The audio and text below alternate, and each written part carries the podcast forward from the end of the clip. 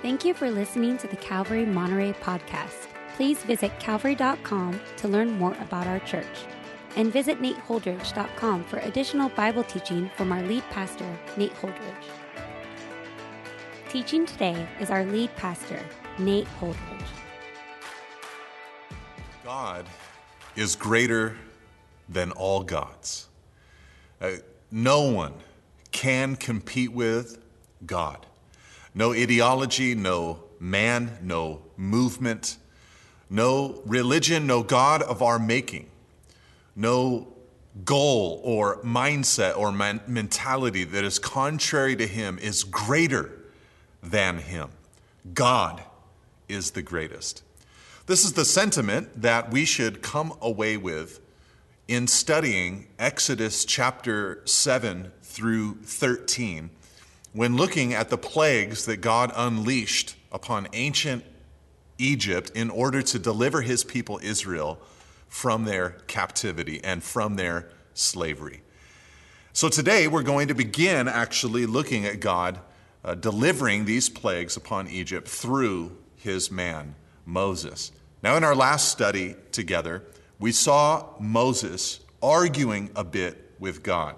Uh, back in the burning bush episode, Moses had, of course, offered questions and objecti- uh, uh, objections designed to push back on the idea that he could be God's messenger, that he could be the one that God would send to deliver his people. And God had responded to each one of Moses' objections with great patience. Finally, Moses submitted, went to Egypt, found his brother Aaron on the way. They came into the land of Egypt and began to tell the people that God had appeared, that God had sent them, and told Pharaoh that God wanted him to let his people go. And of course, Pharaoh's response was to make their slavery harder rather than easier. Rather than let them go in freedom to worship the Lord, he enslaved them further. Uh, rather than have a partnership with Israel like they'd had for so many centuries, uh, Pharaoh asserted himself as greater than the people of Israel, and the people of Israel, in his mind, were his slaves, were his servants. And so a great showdown has uh, been set up between God and Pharaoh. Pharaoh saying, Who is the Lord. And God is about to show Pharaoh exactly who he is. But, it, but because things got harder before they got better, because the slavery and servitude increased because of Pharaoh's anger, uh, and because the people of Israel, elders included, lashed out at Moses because things had gotten so severe, Moses, at the end of chapter 6, had come to God and said, I, I can't do this. This is not what I'm supposed to be doing. I'm a man of unclean lips. Surely you can't use me uh, for this work. He told God of his personal inadequacy for the task. If the Israelites had not listened to Moses and were not following Moses, then Moses, in his mind, felt, What chance is there that Pharaoh will listen to me if the people of Israel will not? So let's read of God's response or reply to Moses. In verse 1, of Exodus chapter 7. It says, And the Lord said to Moses, See, I have made you like God to Pharaoh, and your brother Aaron shall be your prophet. You shall speak all that I command you, and your brother Aaron shall tell Pharaoh to let the people of Israel go out of his land.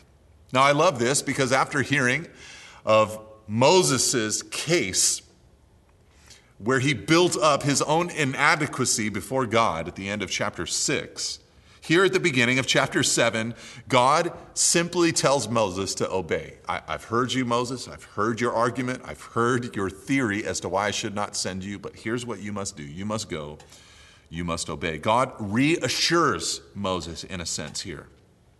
In his ability through Moses to overcome Pharaoh and lead the people out of their slavery in Egypt. And part of the way that he communicated this to Moses in verse 1 is by telling Moses that he would become like God to Pharaoh.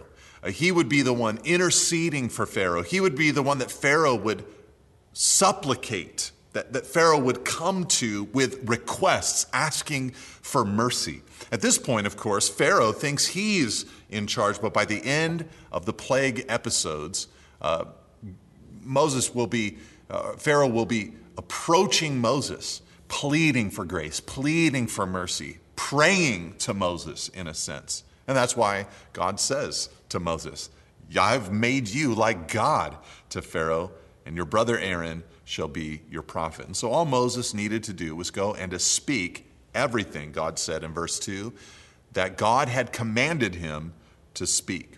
In other words, Moses was God's representative before Pharaoh. Now, before we move on in the passage, there are a couple of encouragements, if not many more, from just these first two verses. First of all, we serve and love and know a God who, when we bring to him our frailty, when we bring to him our perceptions of our limitations, he says to us, No, you might be limited, but I am unlimited. And he continues to push us forward into the future and the call and the service that He has for us to accomplish. Uh, he wants us to push past that discouragement with belief and trust in Him. Secondly, there's an encouragement there about who we are here on earth today. Now, obviously, we're not approaching literal pharaohs today, but Pharaoh and all of the trappings around him can be symbolic of the world system that believers are immersed in today. And Moses and Aaron were like prophets to that world system or prophets to Pharaoh. They were God's representatives before uh, the world itself, before the perfect man, so to speak, in the eyes of the world in Pharaoh. And so for us, it encourages us to remember and recall that we now, on this side of the cross, as believers in Jesus Christ, are called to be ambassadors for him. We are God's representatives here on earth. 2 Corinthians 5, verse 20 says, Therefore, we are ambassadors for Christ, God making his appeal through us. And we implore you on behalf of Christ, be reconciled to God. This was Paul's attitude an ambassador, a reconciler, bringing the hope of the gospel to the world in which he lived. Okay, but God went on to speak to Moses in verse 3. He says, But I will harden Pharaoh's heart. And though I multiply my signs and wonders in the land of Egypt, Pharaoh will not listen to you. Then I will lay my hand on Egypt and bring my hosts, my people, the children of Israel, out of the land of Egypt by great acts of judgment. The Egyptians shall know that I am the Lord when I stretch out my hand against Egypt and bring out the people of Israel from among them. And so here God is declaring listen, what I'm about to do, it's going to increase the Egyptians' knowledge of who I am, that I am the Lord. Everyone would know, not just the Hebrews, not just Moses, not just the elders, but everyone would know who God was. And it seems that some of the Egyptians even would attempt to uh, convert to the God of the Hebrews. Uh, when they finally depart from Egypt, there is a mixed multitude. So it appears that there are some who are Egyptian uh, by uh, race who say to themselves, Man, I've got to be part of this God who has judged all of our gods during these plagues. And so that's what God is predicting. The Egyptians will know that I'm the Lord. Moses and Aaron, verse 6, did so just as the Lord commanded them. Now Moses was 80 years old and Aaron 83 years old when they spoke to Pharaoh. Now, sometimes in the Bible, when someone's age is mentioned, it's mentioned right before something amazing happens. We saw this in the book of Genesis, for instance. The age of the patriarchs was sometimes given when a miraculous birth would occur. And here we learn the age of Moses and Aaron. Moses was 80, Aaron was 83 years old, being uh, Moses' older brother. So he was three years old when Moses was born. Now, this is interesting because what you're seeing here with Moses is that uh, his first 80 years of life, in many ways, were his years of preparation. And he would serve the people of Israel as their leader for 40 years until the day of his death. So his most fruitful years were actually age 80 to age 120. Now, part of this should encourage us that the last third of our lives can be fruitful unto God. Now, I don't mean to delude you with the idea that you can slough off for the first two thirds of your life spiritually, never abide in Christ, never read the word, never grow in Christ, never learn doctrines, never make disciples, never try, never serve, never volunteer, and then whenever the last two thirds of your life comes, and God knows, so magically when that moment occurs, He'll begin to use your life. No, the first portion of life ought to be spent trying, serving, doing, being obedient to the Lord. And oftentimes, though, those will be years of great preparation. And then there can be the future hope in a person's life of the latter years of their life being incredibly fruitful unto God. Uh, unfortunately, many people will turn 60 years old, 70 years old, and say to themselves, I'd love to make a disciple. I'd love to mentor. But what I've found is that people who have been doing that their whole life long or their whole Christian life long, they know how to make disciples. They know how to mentor at age 60 or 70. But when someone has not been doing that up until that point, it's so difficult for them to enter into the ministry, so to speak, at that stage of their lives. But here, Moses and Aaron are a bit of an encouragement about the future fruit that we can bear in our older years, in our last third of our lives. But probably the bigger message that we should gain from seeing this 80 year old and 83 year old man tag teaming in a battle against Pharaoh and being victorious in it is something other than just the concept that, hey, in our older years, we can be used by God in perhaps even more fruitful ways than before. Probably the bigger lesson that we should see here is that God is able to use weak instruments for himself. These are men that are past the splendor of their youth. They're past the time of their physical strength. They're past the time of being physically imposing. They're past that moment in life. And now, in their old years, when perhaps many might look at them and say, There's no way God could use them. They're old, they're weak, they need staffs to get around. Instead, God is going to use their lives. And if we're honest about this, this is a great picture of all of us. Because all of us are actually poor in spirit. All of us fall far short. All of us, in so many ways, are weak. And if we could just tap into that understanding of who we really are, that we have weaknesses, that we are poor in spirit, and if we could just glory in those things and recognize that even in our weakness, He is made strong, it might help us realize that He can use imperfect, weak instruments for His purposes here on earth. And so Moses and Aaron did what the Lord asked them to do.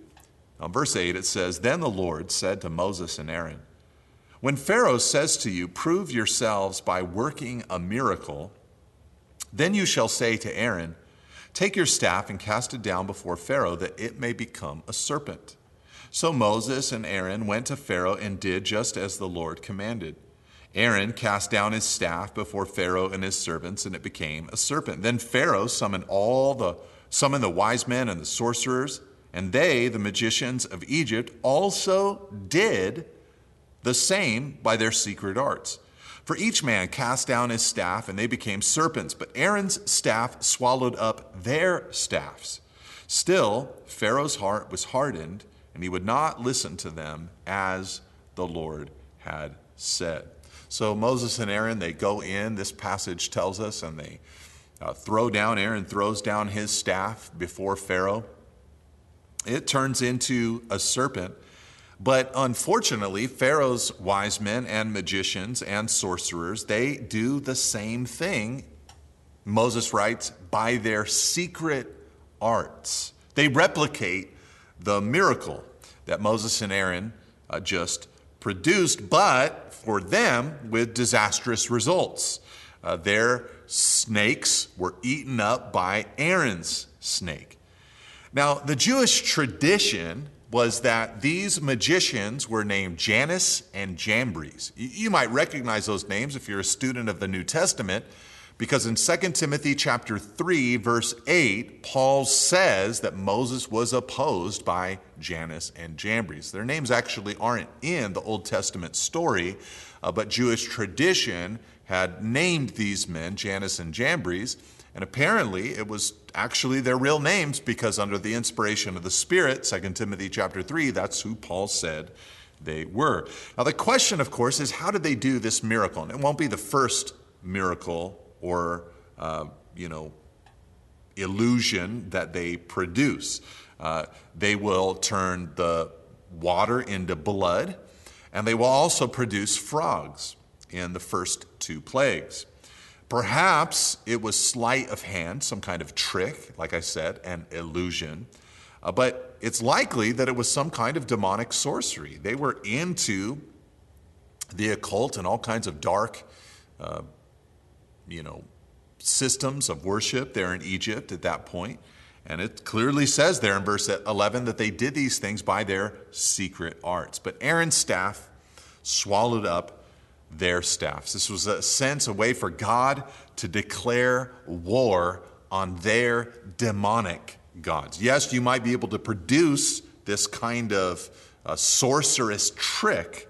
However, uh, what we have done in producing a serpent from a staff is actually stronger than what you have done, is the message. God declares war on their demonic gods. Part of the message being that God is stronger than their paramount God, that being Pharaoh himself. You see, snakes often represent Egyptian power. Think of the pharaonic headdress, you know, uh, which you've often seen in history or images or Indiana Jones. It's often shaped like a cobra. And for Aaron's staff to turn into a snake uh, and then consume another snake is nothing less than a direct challenge to Pharaoh's power.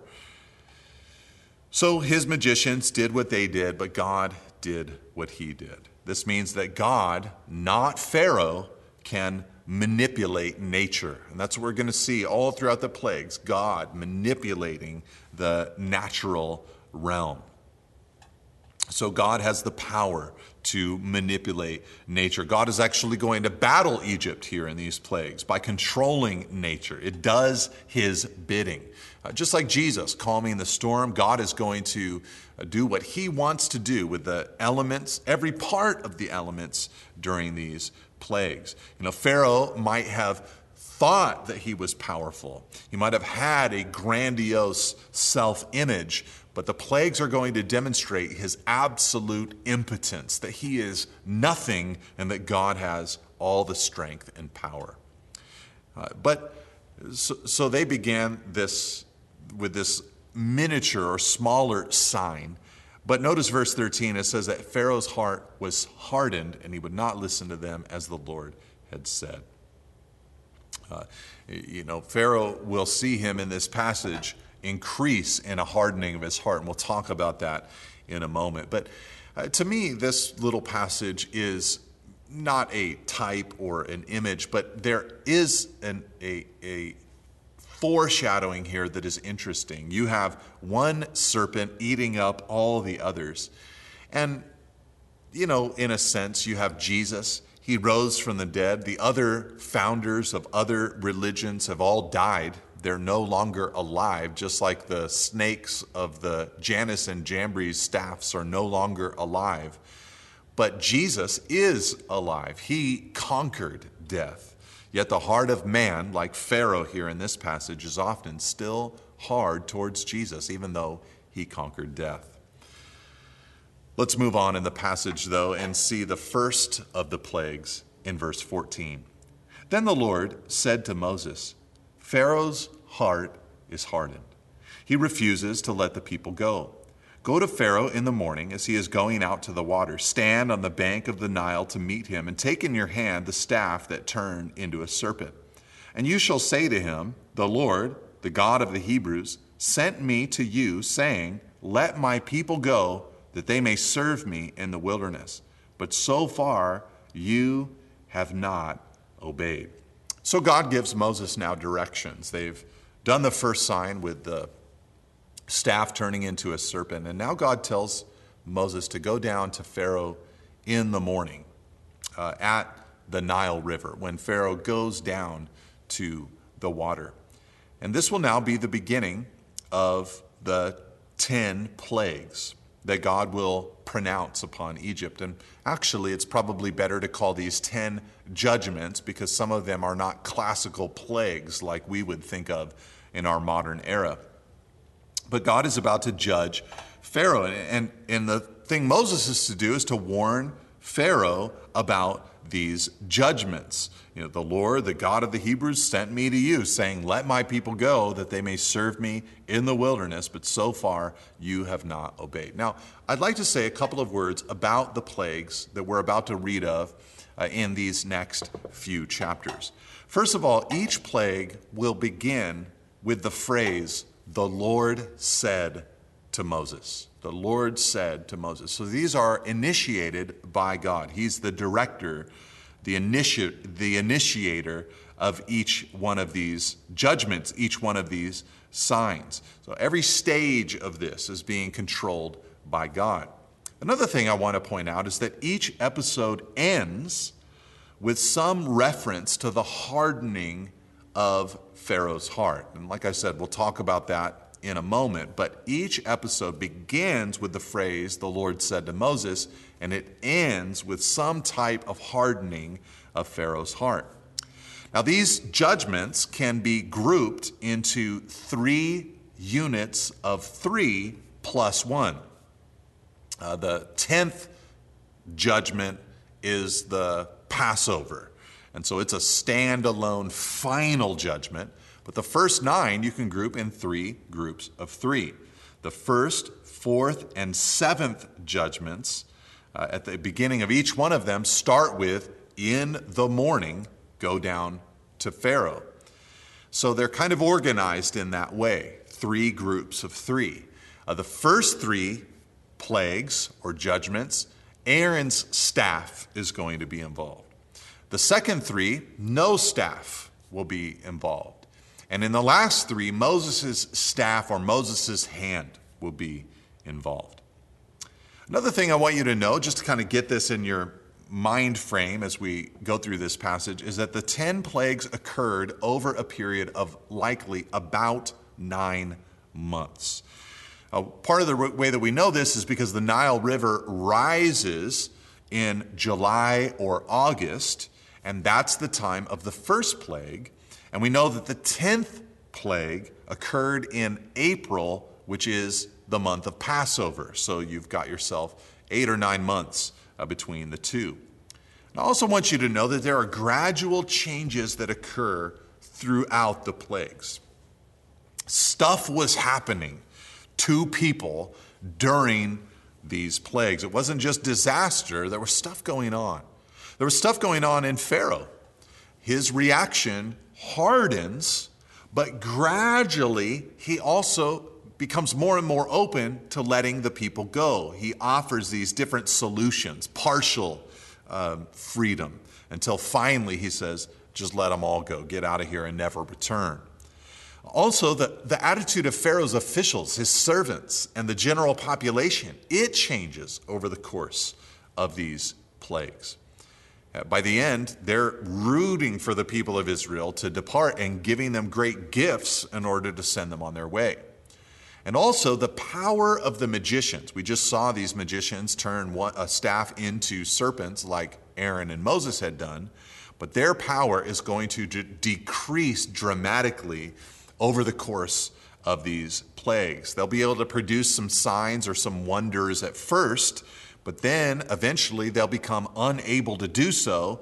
And finally, there will come a moment where they're actually victims of the judgments themselves. When we get to chapter 9, they're actually going to experience the boils coming upon them. So they're not able to stop these things. Their power decreases as the episodes unfold. And the last thing that I'll say uh, about all the plagues in general before moving on into this plague in particular is simply this I think they actually happened. And the reason that I'm mentioning this is because often scholars and even Bible teachers will try to explain these plagues with natural phenomena. But the thing is, is that uh, they're written in such a way where it actually makes the text more awkward if these are just natural events. Take the turning of the Nile River into blood, for instance. You know, God touched all the water, the fresh water, the Nile River. Uh, and then the magicians did so as well. It's awkward to read it as just a changing of the color or some kind of bacteria that got into the water. Uh, because when they dig into the ground, they find a fresh water supply. It just reads as if, no, this is actual blood. The fish are dying. I mean, it's a cataclysmic moment.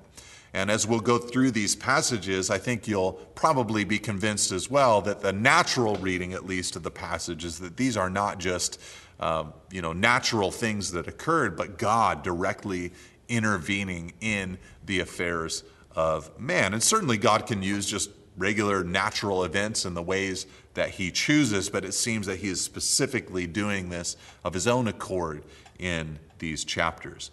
And so Moses is called to appear to, to uh, Pharaoh when he goes down to the water.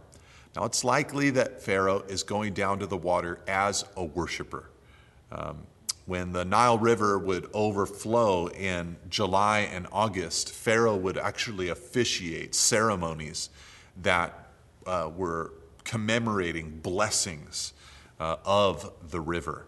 And many Egyptians actually believed that the Nile was Osiris's, their false god Osiris's bloodstream.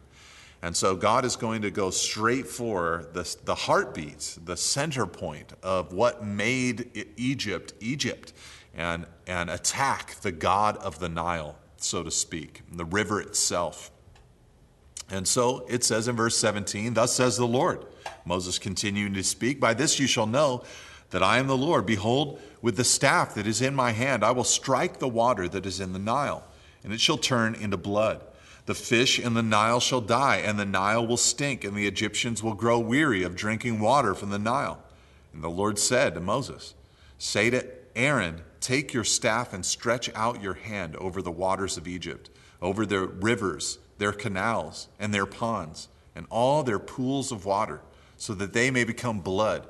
And there shall be blood throughout all the land of Egypt, even in vessels of wood and in vessels of stone. And so, again, this judgment is pronounced, and we're seeing that it's an extensive judgment. It's not just the river itself, but even the water in vessels would be judged by God.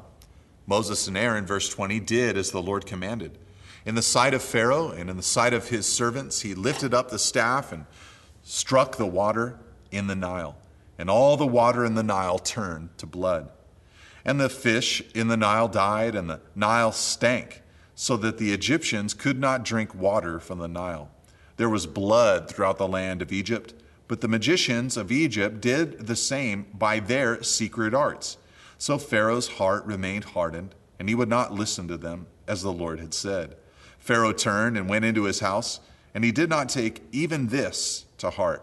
And all the Egyptians dug along the Nile for water to drink for they could not drink the water of the Nile. Seven days passed after the Lord had struck the Nile.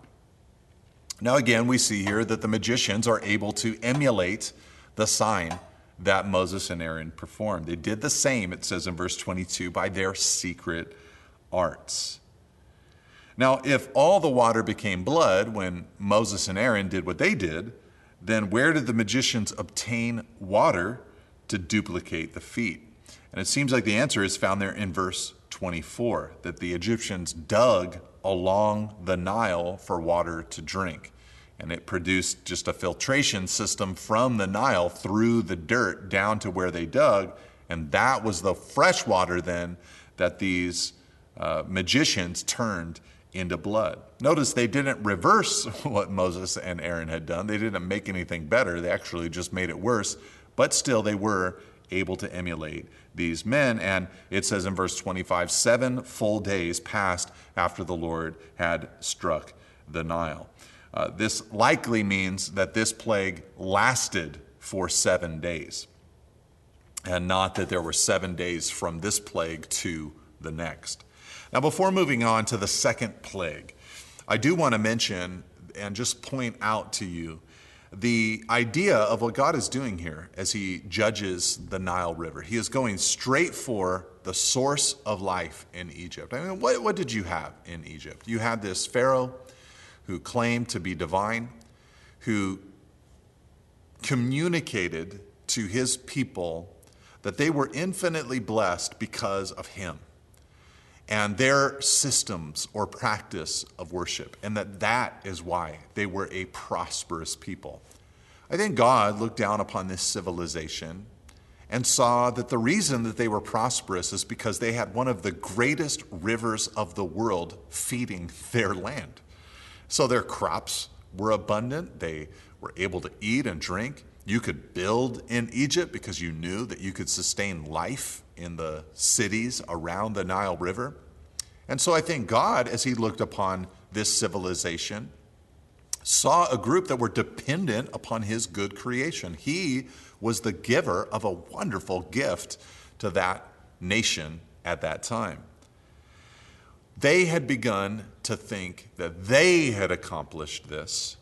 And so God allowed for a judgment upon their paramount God, the river itself and helped them see that that source of life it actually came from him and that he was the true source of life. And the reason i mention this is manifold. You know for one i find that just in our christian life there are moments where whether we know it or not we become dependent upon something or someone that we should not become dependent upon and sometimes in those moments, God will see fit to show us where our real source of life comes from. It's not from the girlfriend or boyfriend. It's not even from the spouse. It's not from the life group. It's not from the job or career. It's not from, of course, sinful pursuits. These aren't the things that lead to our life. And sometimes God will ask us or cause us to go through a season or a time where all of that is stripped away and afresh, we learn the source of life is God. He is the one that causes me as an individual to flourish. I think another thing that I want to point out here is that this seems to me to be so emblematic of the experience of so many. Sometimes God has to strike the popular concept of the source of life. You know, of course, in our era in the West, many people think the source of life is sexual freedom or sexual identity, that I am my impulses and desires. Some people think that the source of life is just personal freedom, doing what I want, when I want, being me. Some people think that relational happiness is the source of life, even if it means that I need to leave and depart from a relationship that I've covenanted to stay in. But the reality is that so often God will strike what we think is the source of life. Sexual freedom actually leads to bondage, despair, and depression. Personal freedom actually eventually leads to personal enslavement. And when someone pursues their own happiness above obedience to God, they end up finding personal sadness quite often. So, God here strikes the Nile River as a judgment against the people of Egypt. Let's move on to chapter 8. Then the Lord said to Moses, Go into Pharaoh and say to him, Thus says the Lord, Let my people go, that they may serve me. But if you refuse to let them go, behold, I will plague all your country with frogs. The Nile shall swarm with frogs that shall come up into your house and into your bedroom, and on your bed, and into the houses of your servants and your people, and into your ovens and your kneading bowls. The frog shall come up on you and on your people and on all your servants. Now, this is a wild plague, don't you think? In the second plague, frogs are produced and they're to appear everywhere. Now, this was semi normal in the land of Egypt around the Nile River in December, but not in the month of August. Now, here's the thing you need to know before we watch Moses actually perform this sign. They regarded frogs as having divine power. They actually had a goddess that had uh, the form was in the form of a woman with a frog's head on top of her shoulders.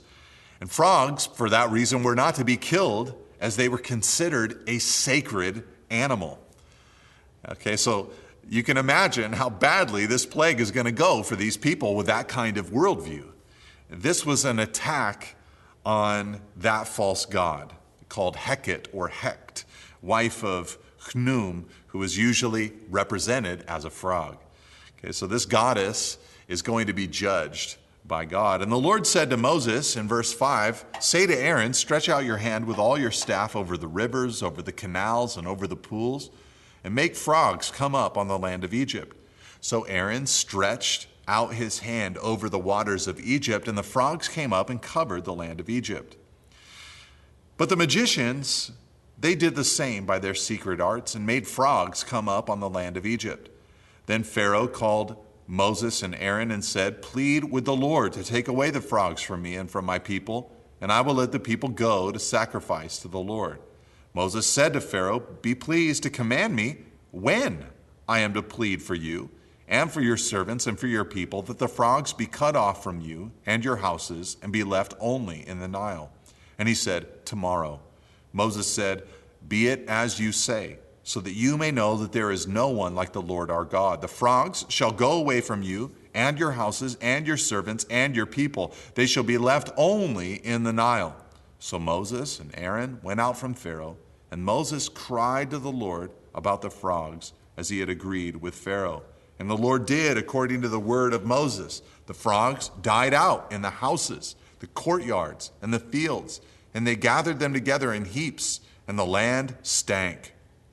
But when Pharaoh saw that there was a respite, he hardened his heart and would not listen to them as the Lord had said. Now, a couple of comments about this second wild plague. First of all, we see again that the magicians were able to do the same. No relief, only duplication making matters worse. But again, I think this was sorcery. I think they were tapping into demonic powers to produce uh, the same thing that Moses had done. But the big development in this second plague happens in verse 8 when Pharaoh approaches Moses and says, Plead with the Lord to take away the frogs. This is a significant shift. Uh, he wanted his magicians to remove the frogs, but they couldn't, so he has to acknowledge the Lord. He acknowledged the ability of Moses to mediate with God for the restoration of normal conditions in Egypt. This is powerful. It was a turning of the tables, so to speak. Moses going to Pharaoh, asking, or excuse me, Pharaoh going to Moses, asking Moses to do something for him, pleading with him. Moses has to ask for something to go. His request, let the frogs go. and of course, Moses has been saying, God says, let my people go. So if you want me to let the frogs go, then let my people go. That's the idea. There's this shift now where Pharaoh has to come to Moses. Now it's hilarious to see that when Moses says, When should this happen? rather than saying today, right now, immediately, Pharaoh says, Tomorrow.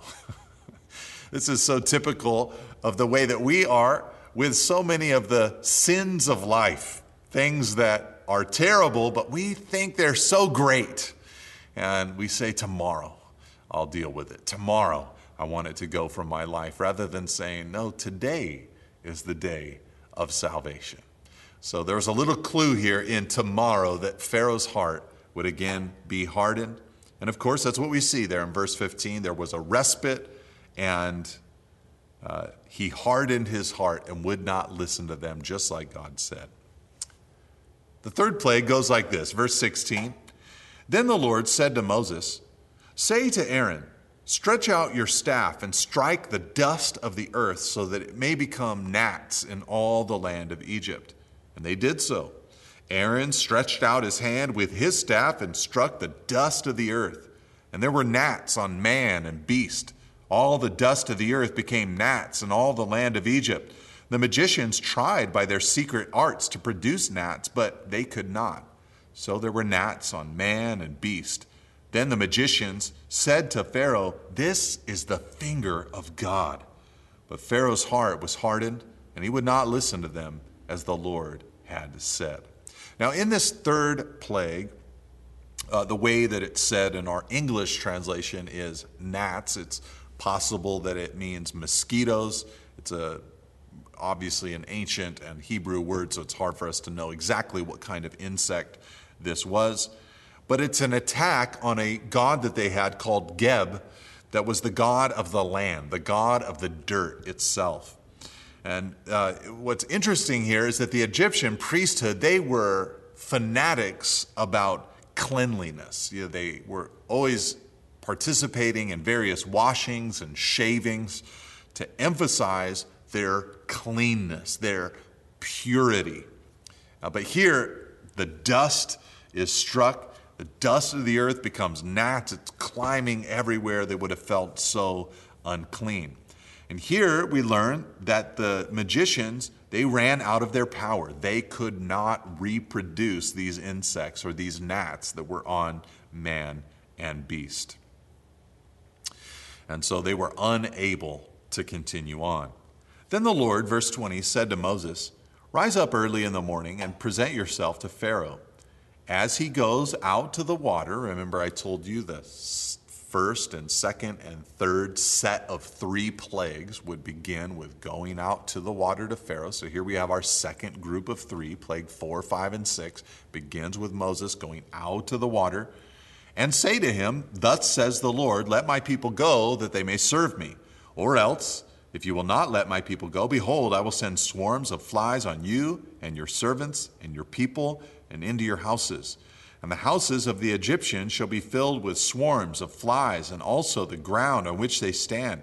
But on that day I will set apart the land of Goshen, where my people dwell, so that no swarms of flies shall be there, that you may know that I am the Lord in the midst of the earth.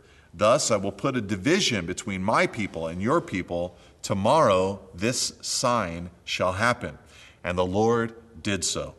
There came great swarms of flies into the house of Pharaoh and into his servants' houses. Throughout all the land of Egypt, the land was ruined by the swarms of flies. Now, what these flies are, again, it's another insect. It's hard to know exactly what this animal is. They might have actually been biting the people in the land, not just flying around, but biting insects. Uh, the Hebrew word indicates a bit of a mixture of flying insects, so there might have been all sorts of flying insects uh, cruising around at that time. And of course, there were various Egyptian gods that were dedicated to different insects, and so it's possible that this is a judgment on all of these false gods. But the interesting thing in this fourth plague is that God would make things different for the people of Israel. He said in verse 22, I will set apart the land of Goshen. That's where the Israelites dwelt. So they weren't going to experience this particular plague. And this is fascinating to us. Listen, here's how it works when we experience trials, sometimes even trials that are a result of God's judgment here on earth. Sometimes God will do this. He will particularly preserve his people. He will protect us, he will keep us out of danger and out of harm's way. Other times, we will endure the same trials as everyone else. You know, for instance, right now in uh, my country, in the United States, uh, there are millions of people that are missing. You know, 50 million or so babies that have been aborted over the last 40 years or so. And that means that in the years to come, we are going to pay a very natural price. I'm sure that God will intervene in some very direct ways, but I can't presume to always know what those ways are.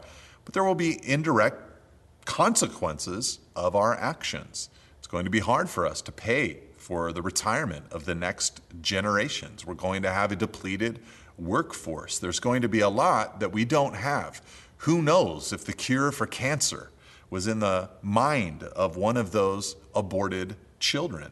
Uh, we just don't know all the ramifications of those sinful acts. But God's believing people are going to experience those consequences right alongside so many others. So there are times that we endure the same trials or brokenness or fallenness of everyone else. At other moments, things will be worse for us. You know, Jesus talked about the coming age of persecution for the body of Christ. And all over the world, there are Christians for whom life is more difficult because they are a Christian. And at all times, in a sense, as God's children, we have the unique protection of God. Even if He lets us go through it, He is watching over us. He is walking with us through the valley of the shadow of death. He is comforting us. He is our shield and our glory and the lifter of our head. Psalm 3, verse 3. So sometimes we're protected, sometimes we go right through it, and sometimes it's worse for us than it is for others. And here in this judgment, God began protecting Israel in a unique way. It would have shouted to all of the Egyptians, now on their fourth judgment from God, that the God of the Israelites was different the Israelites were a different people and that they should listen to what the Israelites had to say. Listen, brothers and sisters, if God wanted to just wipe the Egyptians out in one massive movement, he could have. But this gradual, progressive ushering in of the judgments was designed by God to produce repentance in the hearts of the people who received it. All of this was done, verse 22, so that they might know that God is the Lord. So again, he's giving them time to repent, showing them who he is. Then Pharaoh, verse 25, called Moses and Aaron and said, Go sacrifice to your God within the land. This was Pharaoh's compromise. Don't leave, just here within the land, go sacrifice to God. But Moses said in verse 26, it would not be right to do so, for the offerings we shall sacrifice to the Lord our God are an abomination to the Egyptians. If we sacrifice offerings abominable to the Egyptians before their eyes, will they not stone us? We must go three days' journey into the wilderness and sacrifice to the Lord our God as he tells us. So here, Moses lets Pharaoh know listen, if we start sacrificing animals right here inside the Egyptian borders, because you worship so many of these animals, the people of Egypt are going to freak out. We'll be accused and condemned. So we've got to get out of town in order to sacrifice as we feel led to sacrifice to our God. So Pharaoh said in verse 28 I will let you go to sacrifice to the Lord your God in the wilderness, only you must not go very far away. Plead for me. Then Moses said, Behold, I am going out from you, and I will plead with the Lord that the swarms of flies may depart from Pharaoh, from his servants, and from his people tomorrow. Only let not Pharaoh cheat again by not letting the people go to sacrifice to the Lord. So Moses went out from Pharaoh and prayed to the Lord. And the Lord did as Moses asked and removed the swarms of flies from Pharaoh, from his servants, and from his people. Not one remained. But Pharaoh hardened his heart this time also and did not let the people go.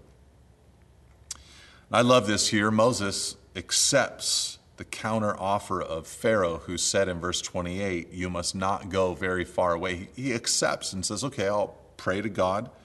But he speaks boldly to Pharaoh and says, Don't cheat us again. It's remarkable. Moses is becoming the prominent or the stronger figure as Pharaoh is becoming lesser and weaker.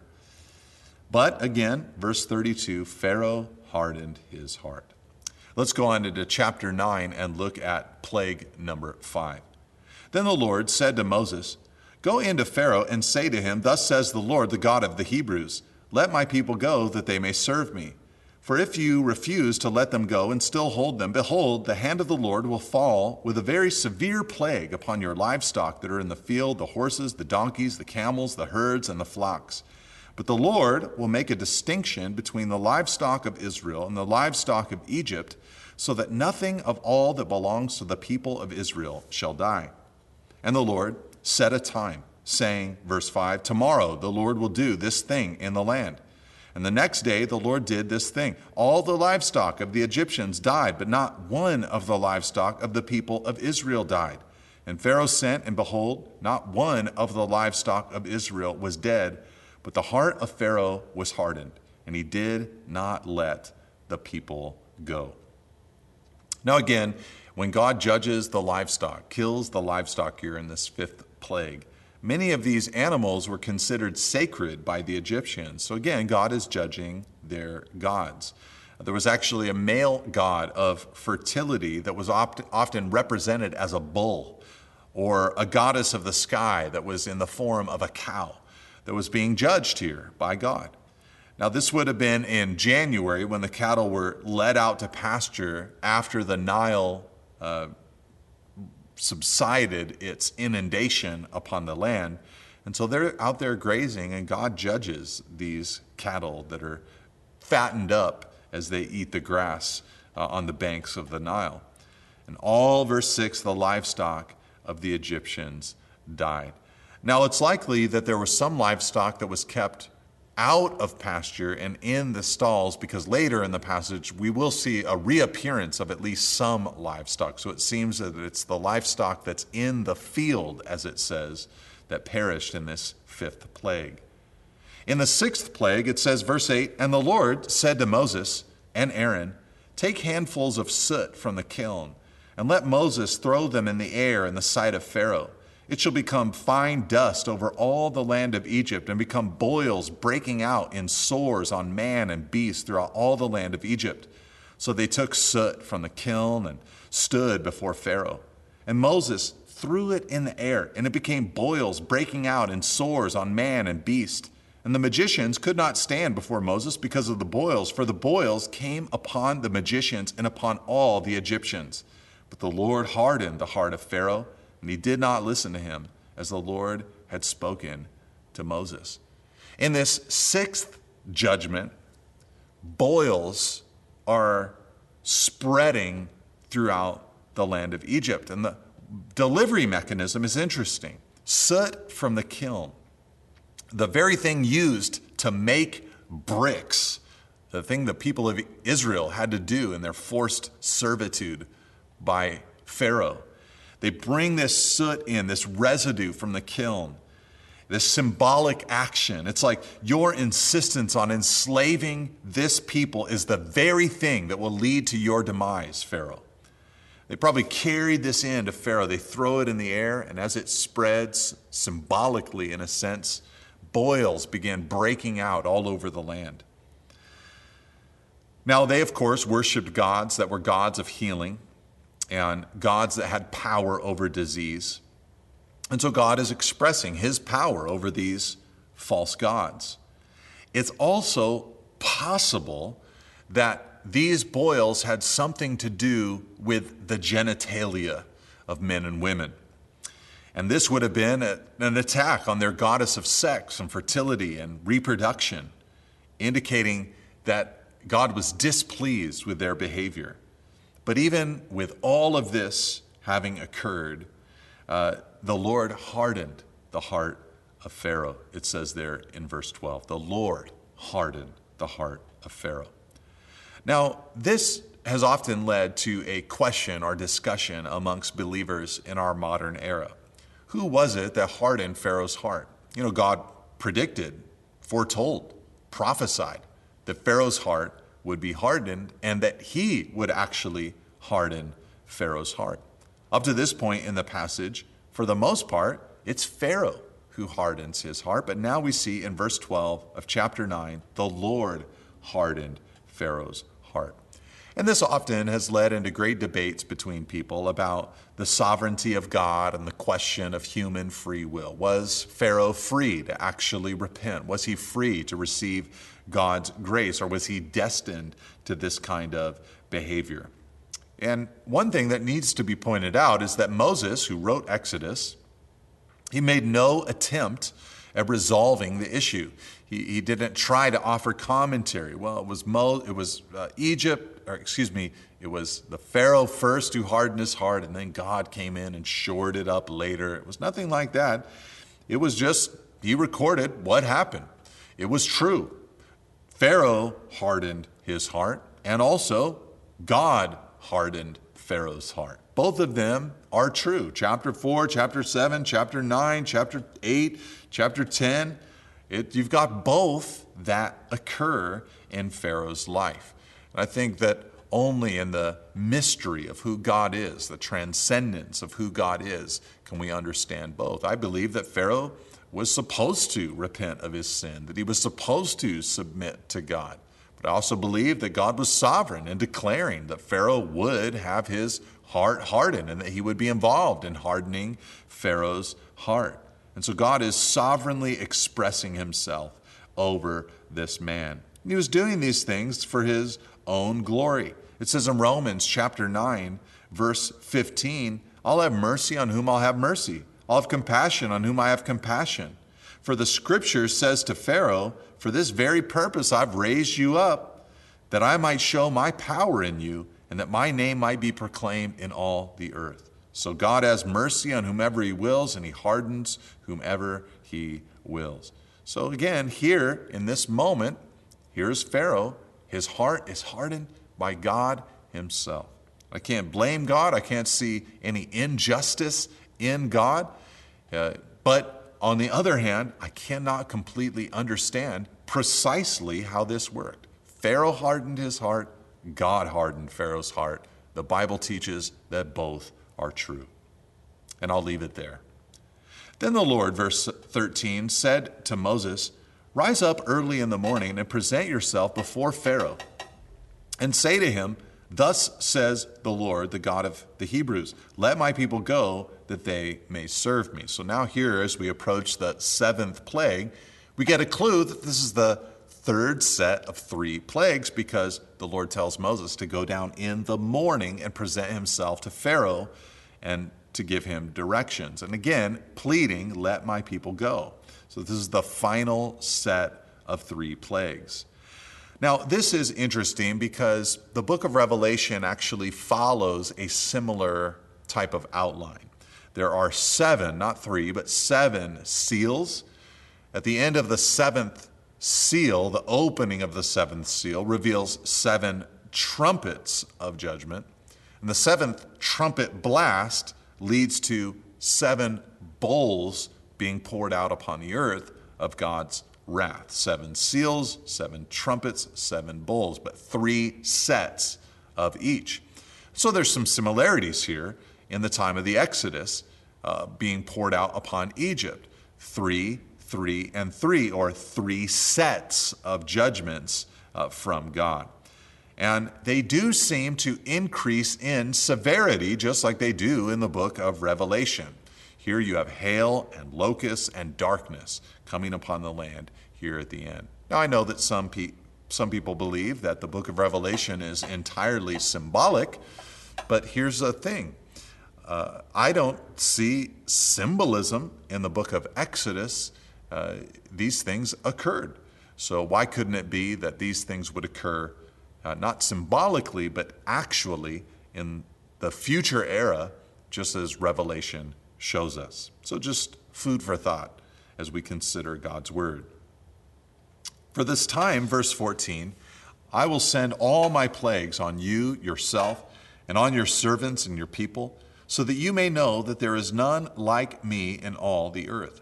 For by now, God said, I could have put out my hand and struck you and your people with pestilence, and you would have been cut off from the earth. So here, God tells Pharaoh a little secret. I could have, rather than send you plague after plague, I could have simply uh, brought severe and swift judgment by putting out my hand, but I've been merciful.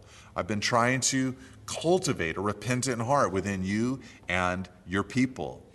But I'm doing these things so that you may know, verse 14, that there is none like me. Again, this is a direct attack on the false gods and false religion and paganism that was practiced by Pharaoh and the Egyptians. All their gods were impotent, and God is powerful. He's the only true God. But this is the final warning that Moses is giving to Pharaoh. But for this purpose, verse 16, I've raised you up to show you my power, so that my name may be proclaimed in all the earth. You are still exalting yourself against my people and will not let them go. God here announces why Pharaoh is who Pharaoh is. He's been blessed by God. He's grown a powerful nation because God has raised him up to show God's power over the most powerful man in the world. In fact, this is one of the things that we, as modern believers, are supposed to get out of this passage of Scripture. Sometimes we become uh, impressed with or despairing because of world rulers. And we think that their power is so unlimited, and we fear what they might say or do to us as His people. But instead, we should trust the power of God.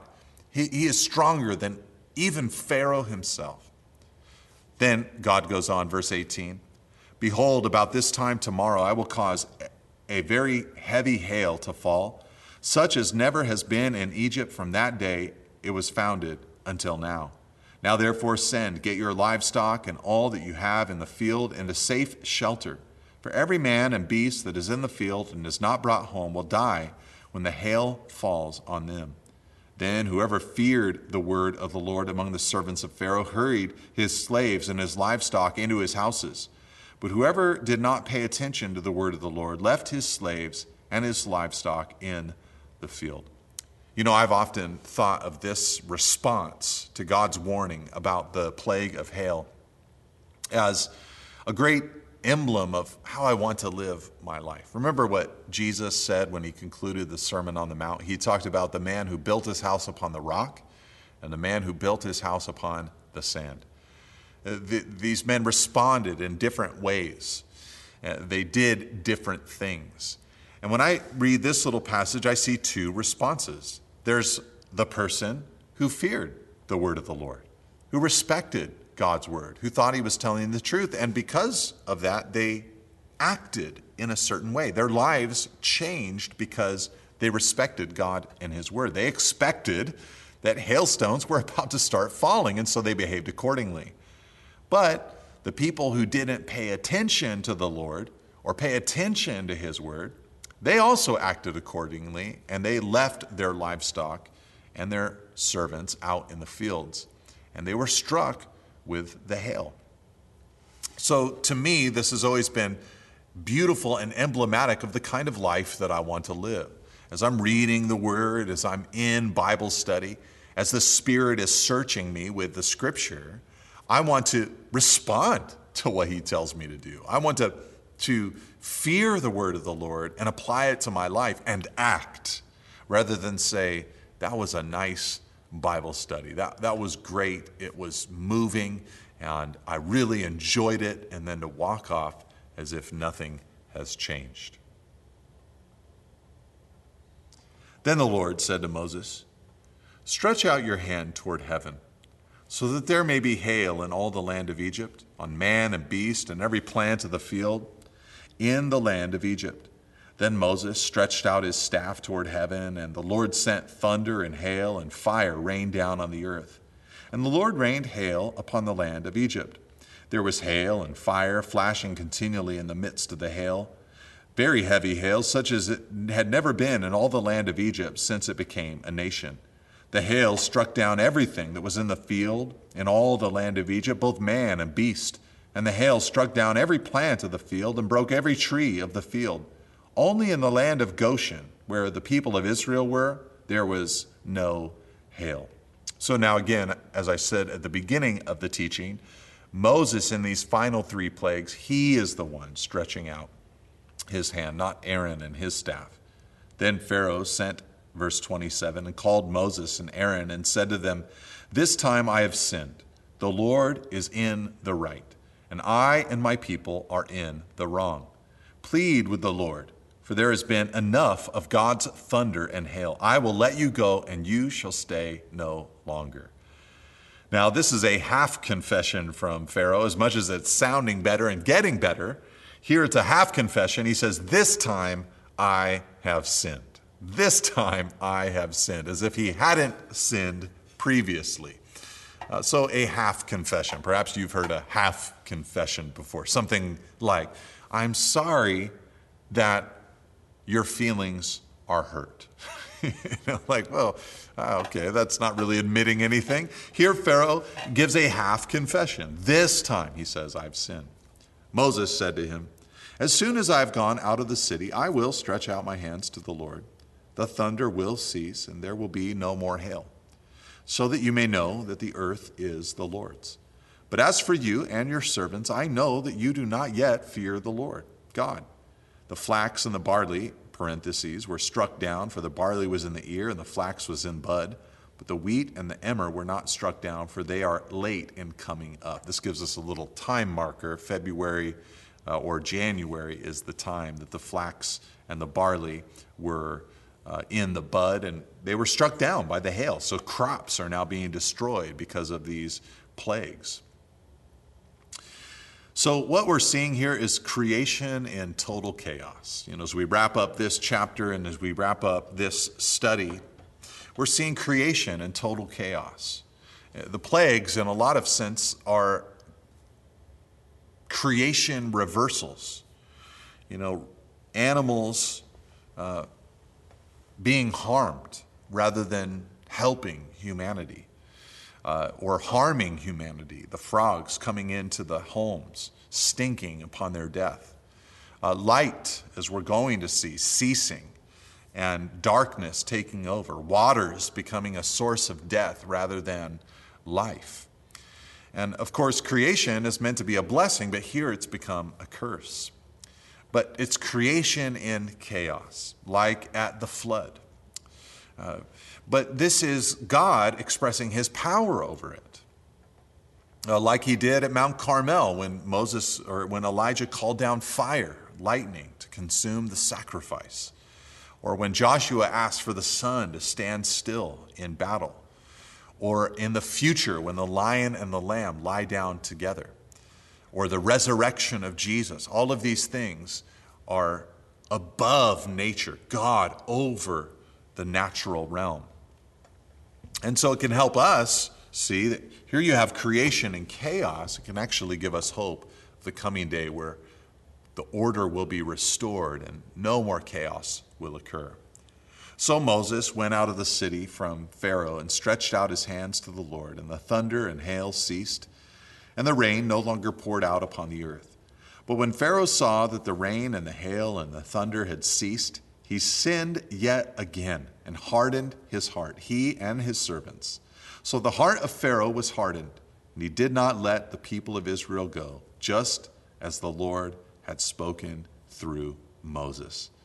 God is so patient here with Pharaoh. Time after time, he withholds the plague, he intercedes, he gives the man mercy. And this actually should be thought of whenever we talk about or discuss the hardening of Pharaoh's heart. God was always responding to even the half truth or the half confession or the half repentance of Pharaoh. God's in control. He knows what he's going to do. He knows what Pharaoh is going to do, but still, he's responding to this man. By the end of our study today, what began with Moses asking for Pharaoh to do things, now we're seeing Moses really is in that position of authority, and Pharaoh has to come to him. But still, Pharaoh would not let the people go. And again, as we look back upon this story, I think it's meant for us not to simply think about plague after plague, but to think and to meditate upon the power of God. how God saved Israel out of a calamitous environment, how God saw their pain and agony and heartbreak, and how God rescued them. Because that same God who was powerful then is powerful for us today. God bless you, church. Thank you for listening. If you would like more teachings and information about Calvary Monterey, please visit calvary.com. You can also find books, teachings through the Bible, and articles from our lead pastor at nateholdridge.com. Thanks again for tuning in. See you next week.